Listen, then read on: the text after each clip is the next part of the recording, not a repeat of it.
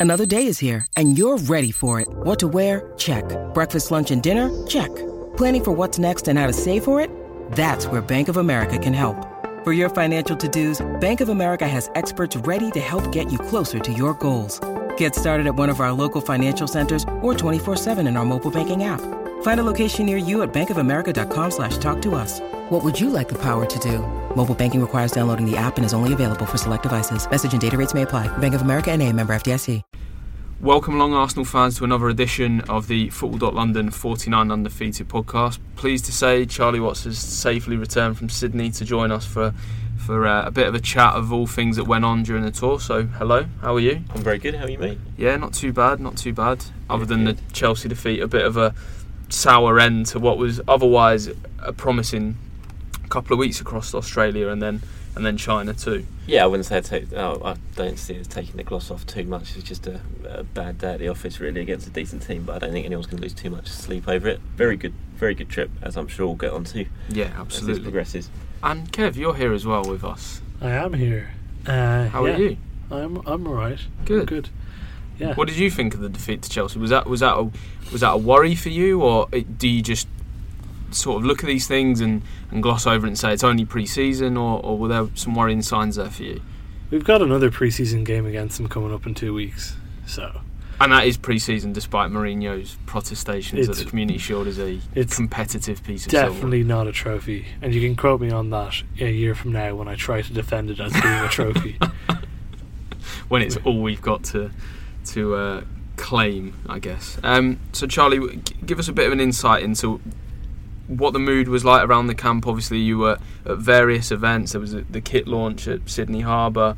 Um, you went, you know, all round the city with the players and got to speak to Mesut Ozil, didn't you? And Mm. Alex Iwobi, Cohen Bramall. So you got like a real mixture of kind of levels of first team through to players that were kind of, you know, given a real opportunity, likes of Bramall and Eddie Nketiah and others. And um, yeah, just give us a bit of an insight into how it was for you. It was great. Uh, it was really, really good. The, um, as you said, the access was fantastic for me. Sort of uh, a lot better than we're used to back here, week in, week out at London Colney. You know, you really get to, like you said, sort of really join in with the squad at a lot of events and uh, and speak to them, and everyone's open and happy. And it was just a really, really good week. Obviously, I didn't do the China bit. I was just there for Australia, but um, Australia really sort of welcomed them in, and Arsenal made a lot of friends over there. They really did. Um, a lot of the journalists, the local journalists you speak to in Australia, they certainly in Sydney, they've got fresh memories of what Liverpool were like when they visited at the end of last season. They sort of came over for, for a money making exercise. They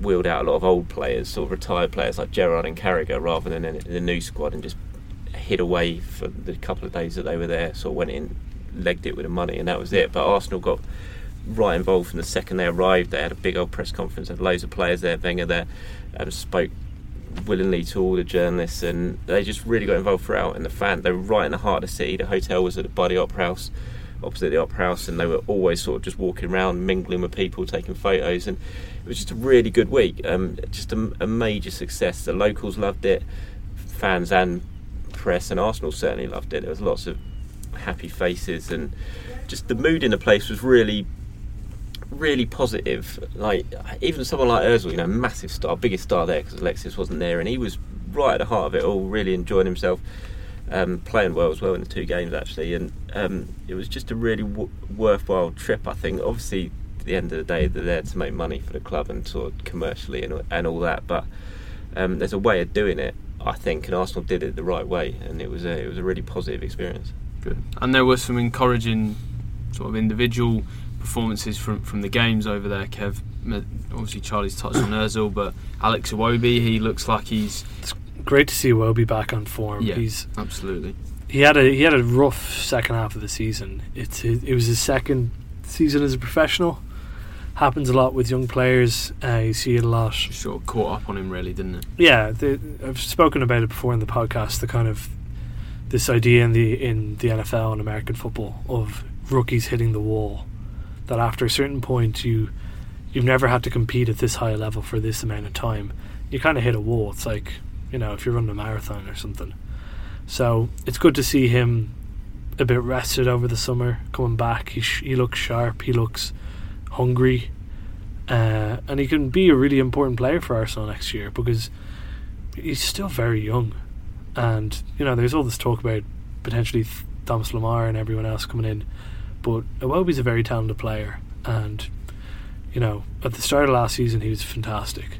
He had a rough second half of the year, but there's a lot of talent there, and it's great to see him back playing well. Well, he's probably the main beneficiary of this kind of delay on what's happening with Sanchez, and obviously he, he won't report back to London Colney until next week because he's had an extended holiday um, after the Confederations Cup, and with then not seeming to be like imminent progress on Lemar either, Iwobi's kind of seized his opportunity. I think with all kind of question marks over that sort of one position next to Özil behind what you'd imagine would be Lacazette. Well, I did my starting 11 today for the Leicester game, and I've got Iwobi down starting at the moment. I think Yeah. he'll be alongside um, Ozil, sort of behind Lacazette. Um, I, I spoke to Iwobi in, in Sydney um, about last season, and he admitted it was tough. You know, it was very difficult. He had such a rapid rise to prominence, and then suddenly, like you said, he did hit the wall.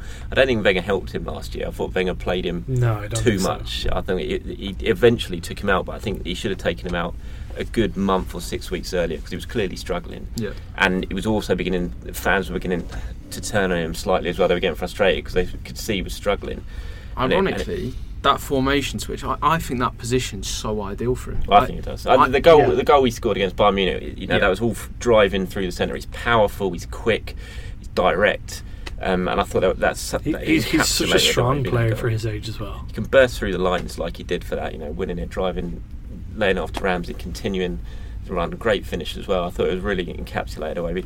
And like you said, I think he's got a big season ahead of him. I, I think last year, and he said it to me himself, he, he thinks it was going to be a decent learning curve for him what happened last year because it was such a rapid rise. He just suddenly came into the first team out of nowhere, basically, didn't he? And um, and he said he learned an awful lot last year when he went away and tried to work out how he could get himself back in the team.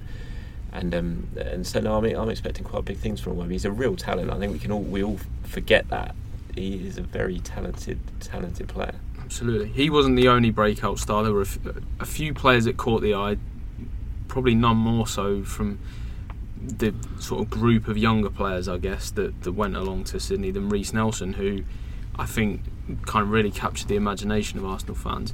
Do you think, Kev, though, he might, obviously, huge talent, really impressive in, in each of those fixtures? Do you think the only problem he may face is that the position he tends to play in is arguably the most competitive area in Arsenal squad right now? Yeah, get the feeling it's slightly like Gideon Zelalem a few years ago. Yeah. That if he's if it's not managed properly, he could just fade away into obscurity. He's clearly got bags of talent. Like you said, though, it's a position in which Arsenal have a lot of choices. And you know, Zelalem came along. How many years ago was that? Three years ago. Longer than that now. So, uh, his da- he played against four or five years yeah, now. Yeah, against Malaysia. yeah. Yeah, he's absolutely phenomenal. Mm. He was just spreading passes wherever the hell he wanted to put them. Yeah. unbelievable. Like not even just unbelievable for however old he was, sixteen at the time. It was just a brilliant performance in general. At the same time, though, it's encouraging that he's playing in a position that's fairly unfamiliar to him, right wing back, and he didn't seem phased at all. Not at all. I mean, he was playing against poor opposition. The, the game against Sydney was fantastic. He was he just lit up the place every single time he got on the ball. He, the crowd got on their feet. But, but even even against Chelsea when he came on, to Mm, me, yeah, there was like a real noticeable lift in how Arsenal, the, the speed of the passing was better. He was getting on the ball and, and running at players. He I mean, plays without fear. He, he, he will take you on as soon as he gets His, his first thought is, "I'm taking you on and trying to get get into a dangerous position here." And Yeah. whether it'll stay like that, obviously he's, he's young and he's got that in him at the moment. And um, and whether he stays like that as the coaching and getting drilled into it and uh, and everything. but do you wa- do you want that kind of natural instinct? You do, and, and Arsene Wenger spoke about it in the press conference after. He said sometimes there are 17, 18 year olds who've just got that in them. They get the ball and they just they, they just want to get forward. And and he says that Nelson and Willock, because Willock was very good as well. and Nelson Yeah. certainly took the headlines, but Willock had a very good tour. Um, that they're they're two of those sort of players, those just talents who just make things happen and want to make things happen when they're on the ball. Um, he's got it all. Obviously, now it's just about how his career progresses. And like Kev said, the Zelalem example was great because we all thought when we saw Zelalem then, wow, this kid's going to make it. He's a new Fabregas, blah blah blah. And look at how his career sort of panned out in the years following. So, and he had the talent. That was un- undoubted. He had the talent. So it's all out how it's managed now, but. He's, he certainly was one of the big bright spots in that tour. There's no doubt about it. He's, he made a he made a very very good impression and did himself no harm at all. Ironically, look at the central midfield options available to Wenger at the moment, and you'd think could probably do with a Zelalem in there at the moment. I, th- I, I, am beginning to get slightly worried that they're leaving themselves a little bit short in that area. There's been obviously rumours Elneny possibly going to Galatasaray, Wilshere's future is very much up for debate. If you think that you're removing those two players from the first team equation, you've got Granit Xhaka and Aaron Ramsey, who are your first choice pairing. Beyond that, Francis Coquelin, and then you are looking at fairly unproven players. Maitland Niles has had Yeah. some first team exposure, but it would be a gamble to be playing him frequently. And when you've got a Europa League campaign coming up, I, I just look at that area of the team and I do think Arsenal look short there at the moment. Well, it was a running joke for the better part of a decade that Arsenal were a team of centre midfielders and no one else. And over the last two or three years, we seem to have stopped buying any sort Yep. of centre midfielders.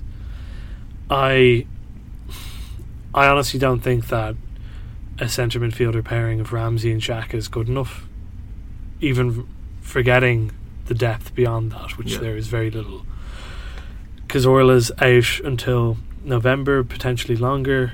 Um, I just I don't think that Xhaka and Ramsey are there yet. Either of them. Is that is that the area of the starting eleven as you look at it now? Let's say, let's say okay, we'll, we'll come on to Sanchez and Lemar in a bit, but Yeah. let's say Sanchez stays. Is that central midfield the one area of the team that you think needs strengthening most above any other right now? Yeah. It. Yeah. It depends as well on if this is the year that Wenger finally follows through and puts Chamberlain as a centre midfielder, like he's been saying he would for the past Yep. however many years. So maybe maybe that's his plan. I don't know. I think if Wilshere does go, I don't think it's going to be a massive loss in terms of squad depth because he wasn't there last season. True. Um, I do think it would be very sad But if he left. But did that lack of options beyond Coquelin and Elneny tell quite a bit last season? I think Wilsh would have played a lot if he was here Well, that's last what I- season. that's what I think, think. he would definitely, but mainly because of Cazorla's injury. I think Wi- Wilshere is. It's, when you look back on it, you think oh, if he'd have stayed, he'd have actually had a, a, a lot of game time. He, he's by far the closest thing we have to Cazorla that isn't Cazorla. I mean, when he was playing in that deeper role, certainly with England at that time, he was he was playing very well a few years back. He got all those man of the matches in a row play, playing there. Um, I think Arsenal will sign a central midfielder before the end of the transfer window. Wenger's certainly looking, from what I understand, that he, he believes he needs a bit more physicality in there. Seri's obviously been linked. Carvalho has been a long running target, and Arsenal has certainly been watching him for a good few years. I think there's a few doubts into, with Wenger in terms of how he sees him, though. So whether that actually Yeah. is something they push through and actually complete the deal remains to be seen. But I'm pretty sure Arsenal. in want- addition to Lemar? yeah, in addition to Lemar, I, I think they will try and get a more sort of energetic, ball-winning, destroyer type midfielder, and I think they do need one. I, Yeah. I, I agree with Kev. I, I thought Sanch, um, Ramsey and Xhaka ended the season very well. The formation switch helped him having an extra central midfielder behind, uh, central defender behind him. Last year helped him, and I thought they were very good. I thought Xhaka was arguably our best player in the last couple of months. He played really, really well. Um, but I'm not convinced that they are the a central midfielder pairing that are going to help you win something or certainly help you get into the top four. I just I think you can get through them too easily and get at the back four, get at the defence too easily. Um, It remains a kind of central midfield pairing that at home at the Emirates, Yeah. when you're dictating the play and dominating possession, that perfect. But Yeah. when you're under the cosh and you, you you're under a little bit of pressure, is that is that the kind of midfield pairing that's going to dig you out? Exactly Uh, and, and the problem is, if Ramsey's not scoring, he's not really doing a whole lot. To be honest with you, Agree. Like- I, I, I think I think the signs are good with Ramsey though at the moment. Yeah. I think he's had a he, he was very good in Australia. yeah, I agree with that. He um he's he- so, I've gone to bat for him many, many, many times, even back before that that unbelievable season he had. But I'm I'm losing faith a little bit that he can turn it around. I he's just so undisciplined. yeah. But that last season, he ended the season really well last year, and it was really interesting. Like the cup final against Chelsea, the formation Yeah. was so interesting because Özil was playing deeper than Ramsey. It was almost like, and it, it worked perfectly. Chelsea couldn't pick Özil up; he dictated it, and Ramsey was a real threat, obviously popping up and getting the winner. Um, and it, it's just it was a really interesting setup. I I, thought. I thought Uh, Ramsey and Özil were the only two players that looked even slightly at it against Chelsea. To be honest, I, I think I think he's had a good pre-season. I, I get what you mean because I think it's one of those where if he's not if he's not getting those goals and making those runs from midfield and making decisive contributions in the final third, he's kind of in that sort of neither here nor there stage. But I think the energy that he gives Arsenal and the ability, his running stats every season are Yeah. you know far and above any other player really, and I, I think that does get underestimated. And I've I've been quick to criticise Ramsey in the past because I do think he overcomplicates play a lot of the time. I do think there are definite flaws to his game which he still needs to iron out, and you do The- think th- you that's what frustrates me though is that it's not that I think he's a bad player. I think he's quite a good player, and he's so close. He's so close to what he could be, but Yeah.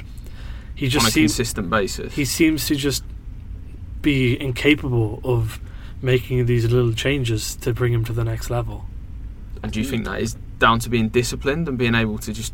I, I- th- I, th- I think it's down to I, We've got a debate brewing here. I think he struggles with confidence, Ramsey. I think Yeah. when he's confident, Yeah. he does everything.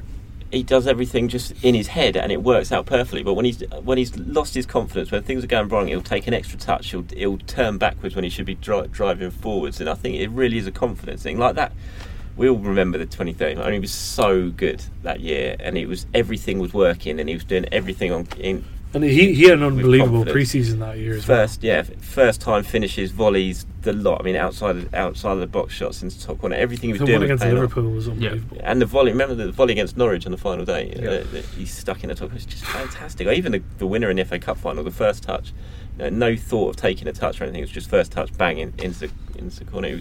Everything he was doing was on was on instinct, and it worked so well. And there's just signs I thought towards the end of last season he was doing that. I mean, the goal against Everton on the final day was great. The, obviously, the winner in the cup final was great. Scored a lovely goal at Sydney, ma- making the run from deep, get breaking through the defensive line. And I, you're right. I think he has to be scoring goals. He has to be delivering in that f- final third to really warrant a regular place in the team because that's what he brings. It's something different. Um, if he's not doing that, then it's a struggle to see him as a guaranteed star in that side. But if he is doing that, I think I think it gives Arsenal something they don't have. Do you think, obviously, there's been speculation about Oxlade Chamberlain, what's going to happen to him this summer? Do you think the, the fact that he can play central, and there have been some murmurings that Lemar, if he were to join, could be seen as, as a central midfield option? I personally still find that difficult to see from the performances I've seen of Lemar. I, I do look at him as a player that wants to get forward and, and make goals and, and be part of, you know, Well, creating and He- scoring. he's, he's also very small. yeah, exactly. Which I know we have Santi Cazorla, and I know that having small players, you know, doesn't necessarily hold you back there. But he is, he's five seven, five eight. He's very short. So it's Kante. Yeah, but I, I, I don't see him in that mold. I think it's the skill set more than anything else. I think he fits into one of the two behind Lacazette. He doesn't. He doesn't fit into one of the Yeah. holding two in front of the Absolutely. centre. And, and also as Yeah. well, Lemar and Lacazette supposedly quite close friends in in the French setup and stuff. So I, I almost feel like you need that connection between those two players, and I think Özil would thrive if if this is going to be Sanchez leaving. I guess that that complicates things. If Lemar arrives and Arsenal remain and re- continue to be um, saying and briefing that you know there's this hardline stance on Sanchez. He's not going. We're we're happy to see him go into the final year of his contract. What's your gut feeling on it, Charlie? Do you do you think if I think I think he stays. I think it takes it takes a massive bid for Arsenal to do business. I wouldn't say 100 percent he stays, but if someone comes in with 70, 80 million, then I think they'll probably do business. But right now, certainly in Australia, all the talk was that Arsenal aren't going to sell. They're not. They're not looking at selling him, and when he comes back, they're going to tell him exactly that. I think they look at it as if he stays, they've got a very good chance of getting back in the top four, and then you, you're earning yourself 70, 70 million next year in prize money anyway, guaranteed. So you could take 50 million now, but if you sell Sanchez, are Arsenal going to finish in the top four next season? Realistically, no, they're not, because he's that important to the team. And then they lose out on prize money. It's a bit of a risk and reward stat- strategy because obviously you could not take the money and then still finish fifth next year, and you lose out altogether. But if you do, if you decide no, you stay in and he fin- and we get top four, then you're earning yourself 70 million anyway, and you can walk away on a free, and at least then you haven't lost the money. It's interesting though that they they perceive him as a player who whose love for football and desire to play football has just got this, you know, appetite to always be out on the pitch and, and be, you know, scoring goals and, and contributing.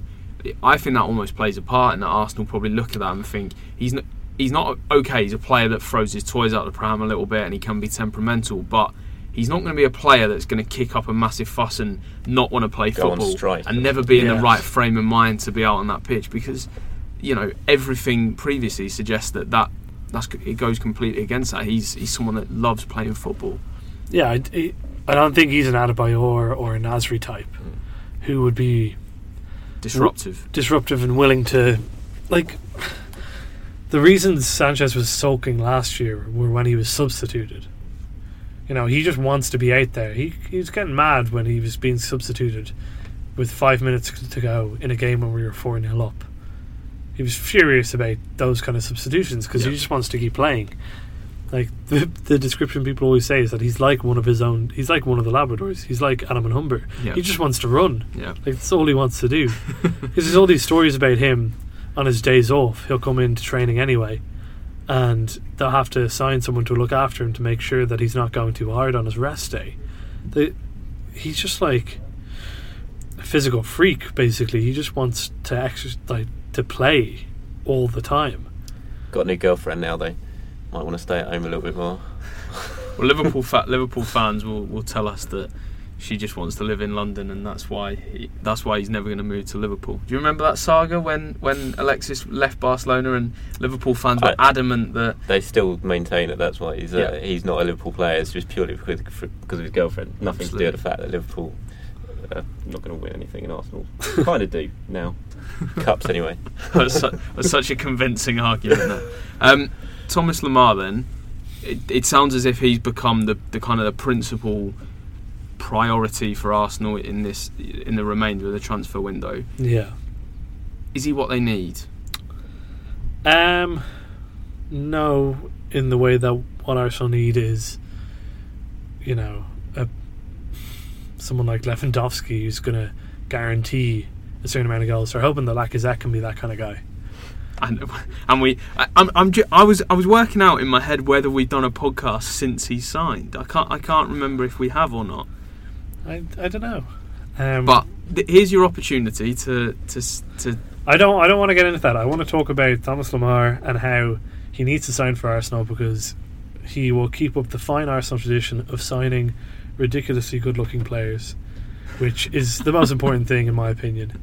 If, if he does, if he does join, and Sanchez stays, I'm not convinced he starts. Well, he's only 21 though. He's an investment. But he he would want to come in and He is, but wouldn't he's he? a, he's a come to the bench. significant he's a significant World Cup, investment. yeah. And if that is the and that's why I think some Arsenal fans fear is that is it another situation where they buy Giroud, Podolski, Cazorla to precede, you know, like preempt Van Persie's sale to United? Arsenal have always maintained, off the record and on the record, that Lemar is nothing to do with Sanchez. It's not a case of one in, one out. They're Simultaneous, abs- yeah, they've yeah. absolutely maintained from, like I said, on the record and off the record that it's not. They are not linked at all.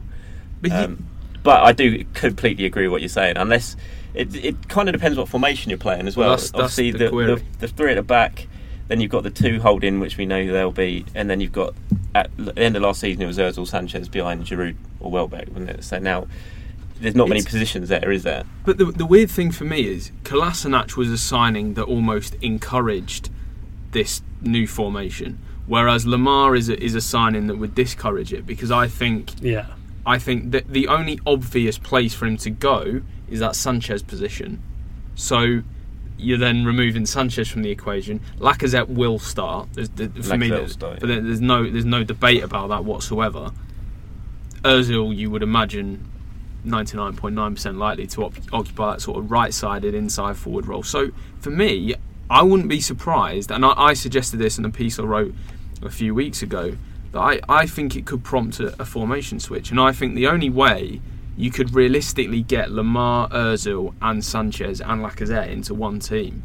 Is if you went for a diamond in midfield. Yeah, and you'd have, only you'd have to you'd have to have Sanchez on the right then as well. Wouldn't Well, you? what I was thinking is if you went for a if you went for a diamond and had Xhaka sitting, Ramsey and Lemar either side of him, and Özil at the tip of that, and then Sanchez and Lacazette as a front two. Mm. That's the only way that I can see all four of those players combining. Would Sanchez and Lacazette work as a front two together? no idea. I, They're, they're I, Wenger similar. doesn't see La- doesn't like Sanchez up front. You know, even last year when That's he it. was scoring goals, he doesn't like him because he always says that he drifts over to the left and kind of loses and takes himself out of position.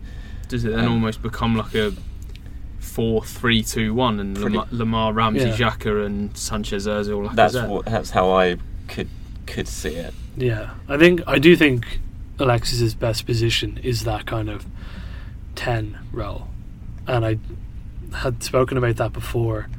That Arsenal's two biggest signings before this summer were Sanchez and Ozil, where they both they signed both of them one year after the other, and both their best positions are the exact same position.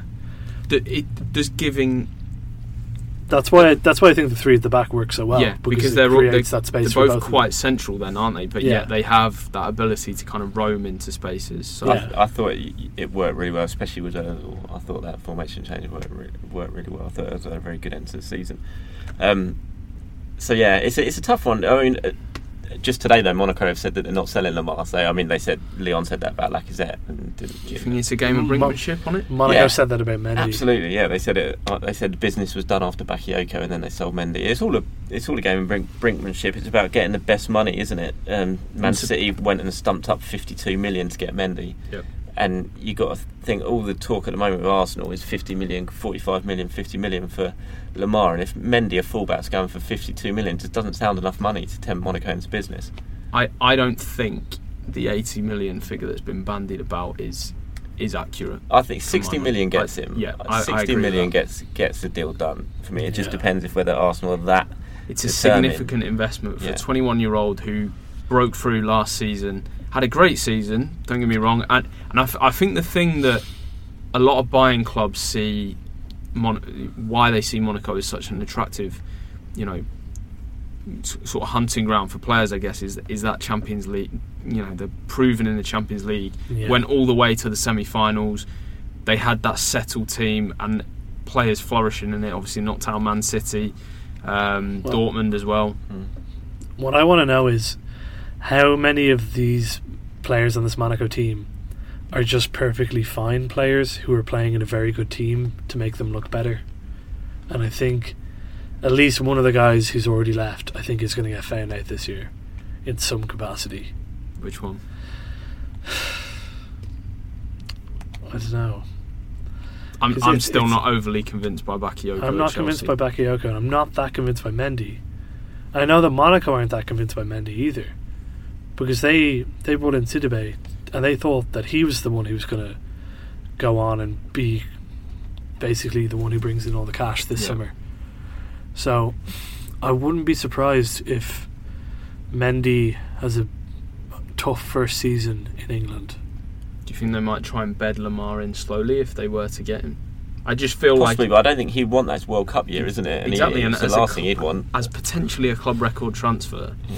can you can you realistically? I think you can. You can. I mean, they bedded Xhaka in last year, didn't they? And he Yeah. was big money, and they certainly he didn't throw him in at all, did he? It was frustrating at times. You wanted to see more of Xhaka, but he, he But certainly then bedded Xhaka him threw in. himself in. too Yes, many all the times. time. Um, just a quick word on, on outgoings as well. There's obviously not been a much progress. Wojciech Szczesny's completed his move to Juventus, which I think we're all collectively baffled by. But I think if we, we open that can of worms, we could be here all afternoon. Um, So you want to talk about Wellington Silva? I, I, again, I think that is is probably a, an even more complicated can of worms to open. But we, we we've got the understanding that it was a sell-on clause and never a buyback That's what clause. Arsenal were insisting to me yesterday, as uh, all the jokes were going about how it was the most classic peak Yeah. Arsenal you Yeah. could get buy a player back and get stuck with him. But it's it's going to be peak Arsenal. I mean, they- they've confirmed today that Carl Jenkinson, Mathieu Debuchy, and Kieran Gibbs are going to play at Boreham Wood. Now, if that's not an opportunity to force them into the front of the shop window, I really don't know what I is. can't believe they haven't just given Debuchy a free transfer. I don't. I don't understand It's why I can't come to some sort of deal. Just get him off the books, free up the space on the wage bill, and let him move on. Because every single year it seems like he's going somewhere, and then it breaks down over his wages. So it's clearly he's not willing to take a pay cut anywhere, and no one else is going to give him the money that Arsenal are going to give him. So you're stuck with him for another year. Just just pay him up, come to some sort of agreement, and Yep. get him off the books. Because the others I can see moving on, but Debuchy it just seems like he's not willing to take a pay cut. And there's a He's- he's- suggestion he might go to Nice before they got Christophe Jallet, and, and now within 12 hours, by Yeah. the way. yeah, absolutely, they went cold on that deal particularly quickly. Yeah. I mean, J- Jenkinson will go, Gibbs will go. Um, But D- Debuchy's not played in the last two years. it's just ridiculous that he's still there. I just don't. I don't get what, how you've seen it time and time again at other clubs. They will just come to agreement and get him off the books. I don't understand why Arsenal haven't done it yet. It's Bizarre. Expect expect Lucas to go as well. yeah, Lucas will go. back to Wilshere, do you think they might bide their time there? I don't know. I think the, C- the Cazorla injury clouds it a little bit because he could be useful. I think it depends what they do in the transfer market. Like I said, I do Yeah. think they will sign someone, but if if they fail to get whoever they want in, then you've got a very good player there, and you know, providing he's fit. And to be fair to him, last year he did stay fit. It was a leg break last year. It wasn't Yeah. one of those ankle injuries or anything like that. It was a freak leg break. Um, right at the end of the season, he had played pretty much the entire And, and, year. and in fairness, I was I was there at the match. I was covering it for us as Ali was away, and he tried to play on. He broke his leg, and he kept. He tried to play on. Amidst some pretty vile chorus Yeah, of boos from, from pretty- Spurs fans. We'll move on from that. Um, just just just to round off, Charlie, it'd be great to just have a little bit of a, a an insight into how how it all was for you in Australia. Whether you enjoyed yourself while we were stuck in Canary Wharf Towers, churning By, out. by the way, I've had uh, I've had Men at Works down under stuck in my head for a solid two weeks now. You say well you were stu- stuck in Canary. I was stuck in my hotel room for pretty much all it. I, I think I saw. Le- I, I lived in Australia for a, for a year, and I think I saw more in the first two days that I was. I lived there for a year than I did the entire week that I was there this time. All I saw was basically my hotel room, and then a McDonald's to get something to eat, and then go back to the hotel room. It's always the way when you go on these tours. You, you go to these great places, An insight But- into journalists' but uh, culinary habits but- there, by the way. But you were literally just working. It was um, the whole time. Uh, I'd occasionally run down to the harbour to try and get some videos for to put on our social accounts and everything like that. But then, other than being at the games or running to the various events, it's a case of work, work, work. So it's not as glamorous as it sounds. Everyone, believe me. but uh, but no, it was a great. It was great to be there. And like I said, I love that city. And first day, I think it was because I was jet lagged or what. I, it was all almost a pretty emotional moment as I was walking down to the harbour in the morning because I loved the place and I never, I wasn't sure if I'd ever go back there again because the wife doesn't like flying and everything. And to be to be back in that city and especially in the harbour, which is one of my favourite places in the world, to, and um, to be doing it, covering the team that I love, it was a, it was a, it was a good moment. It was like, yeah, I, I put it down to the jet lag, but it was almost a tear in the eye as I was uh, walking down, seeing the sun glistening on the harbour. So, wrap it so up, wrap it up. wrap it up. how many times did you watch Fever Pitch on the plane? Fortunately, they weren't that good at choices on the plane. um, I watched Eddie the Eagle though. very good. yeah. Oh God, Very good. they weren't that good No, choices. they, they really weren't. And on that note, um, thanks lads. Thanks for joining me. I've got got through plenty there. I think Lemar and Sanchez are kind of the, the two big elephants in the room for Arsenal's transfer window. I think um, we'll have plenty more. Um, reaction throughout the week to all the latest transfer news and myself and Charlie will be at the Emirates Cup this weekend the return of that after a hiatus from it last year um, Arsenal playing Benfica and Sevilla across the Saturday Maybe that's why we miss out in top four. that's it No Emirates Cup preparation. Kev's cracked it. Um, thanks for joining us, and uh, we'll be back next week with a, another 49 undefeated podcast with um, all the latest on Lemar, Sanchez, and uh, what Arsenal will do next in the transfer window. Thank you and goodbye.